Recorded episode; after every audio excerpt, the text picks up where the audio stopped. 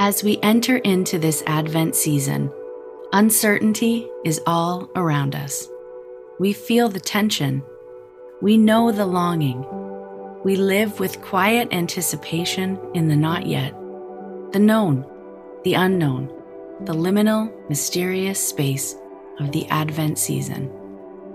As we cross over the threshold of Advent once again, what does it mean for us to lean into this season? To give ourselves to these weeks that show us there is no place where God does not desire to meet us, even in the mystery. Known and unknown, dwelling in the mystery of Advent.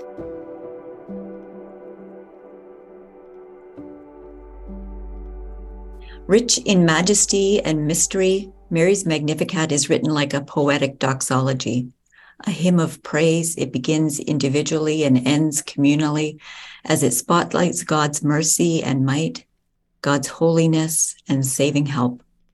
Singing it reminds us of who God is, reminds us that God sees us, and helps us to see one another. My soul magnifies the Lord, and my spirit rejoices in God, my Savior, for he has been mindful of the humble state of his servant. From now on, all generations will call me blessed. For the mighty one has done great things for me. Holy is his name. His mercy extends to those who fear him from generation to generation. He has performed mighty deeds with his arm. And as I've been studying this passage morning after morning, surrounded by comfort and the luxury of time, I'm deeply aware that others, especially other women, wake earlier than I, walk across fields or to subways to places of work where they're perhaps paid and respected less than I am, traveling back again, perhaps along unsafe roads to second jobs or second shifts at home. I and we study, preach, and pray this hymn in solidarity with brothers and sisters around the world. Whether taught by the Spirit, her community, or her family, when Mary opens her mouth, echoes of the prophets and Hannah's song and Psalm 34 ring out, inviting us into the family of God and the stories of those who have gone before. The language encircles us like an Advent wreath with proclamations of praise, pain, prophetic hope, and soul searching prayer. For Mary's Magnificat is a hymn of praise but it is also a hymn of pain.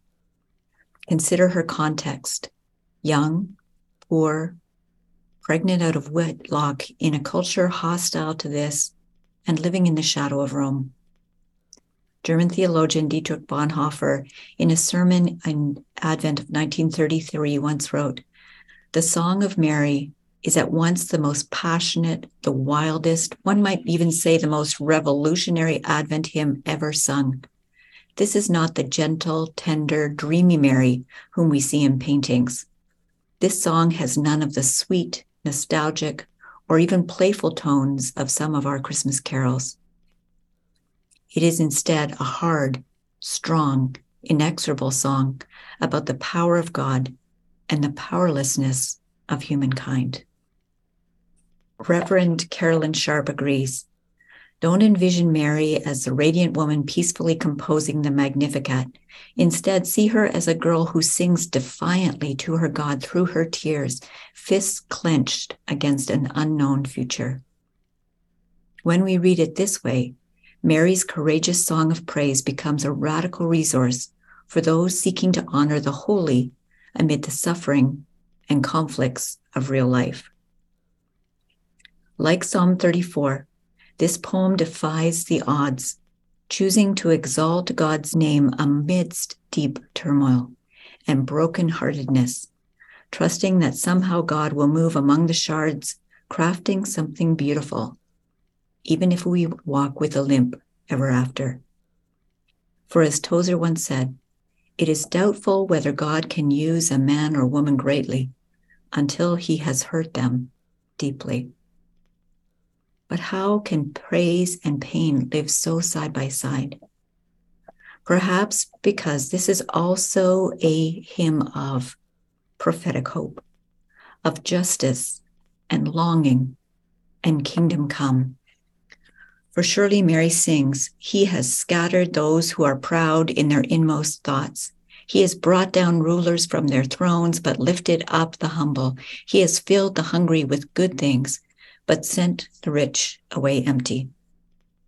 This is a series of what Caroline Sharp calls great reversals. It's rooted within the context of a robust political and covenantal theology. As if from the womb, Jesus calls out with the liberating, humanizing message of the gospel. These words, this passage was considered so subversive, galvanizing, and dangerously revolutionary that at least three different times in recent history, it has been banned by governments. During the British rule of India, in the 1980s in Guatemala, and during the dirty war in Argentina, when the mothers took to the streets to protest 30,000 missing family members. The Magnificat is a courageous, defiant, faith filled song sung from the margins that calls to account the mighty, unmasks colonialism, selfishness, patriarchy, and all abuses of power. It gives voice to the oppressed it is meant to resonate down the halls of power and through the walls of our heart. It is a call for hope turned to action in alignment with God's heart, God's will, God's ways. It is an invitation to engage in the work of justice and mercy as we partner to see God's kingdom come on earth as it is in heaven. This is a song about worldview, about rearranged societies and priorities, and about the prophetic call on God's people. Jan Richardson calls this section Remembering Forward, saying, Mary sings of the transformation of the world as if it had already happened. She continues, True hope starts as a seed. The impossible is possible. An elderly woman is pregnant, a virgin is with child. God's kingdom has come, and everything has changed. This kind of hope bends our understanding of tense and time. And this is the very place that we are called to inhabit, believing it is already done, engaging as if it were complete, remembering how God has transformed the world while simultaneously working with God to see this very thing come to pass. Mary looks back to the promises found in Hannah's song and forward to their culmination telescoping them together in the tiny life that grows within her. And I wonder if that is perhaps why, as well as being a hymn of praise, a lament of pain, a proclamation of prophetic hope, this is also a hymn of convicting, inspiring prayer. These words are not meant to be read, they are meant to be prayed. Prayed daily in some communities, sadly, just at Christmas in others. Prayed alone and prayed together, prayed while we are celebrating and while we are grieving and while we are doubting, passed down from generation to generation. For praying, it changes us, shaping our worship, theology, and service, inviting us into the heart of God and out to a world in need of God's kingdom come. Amen.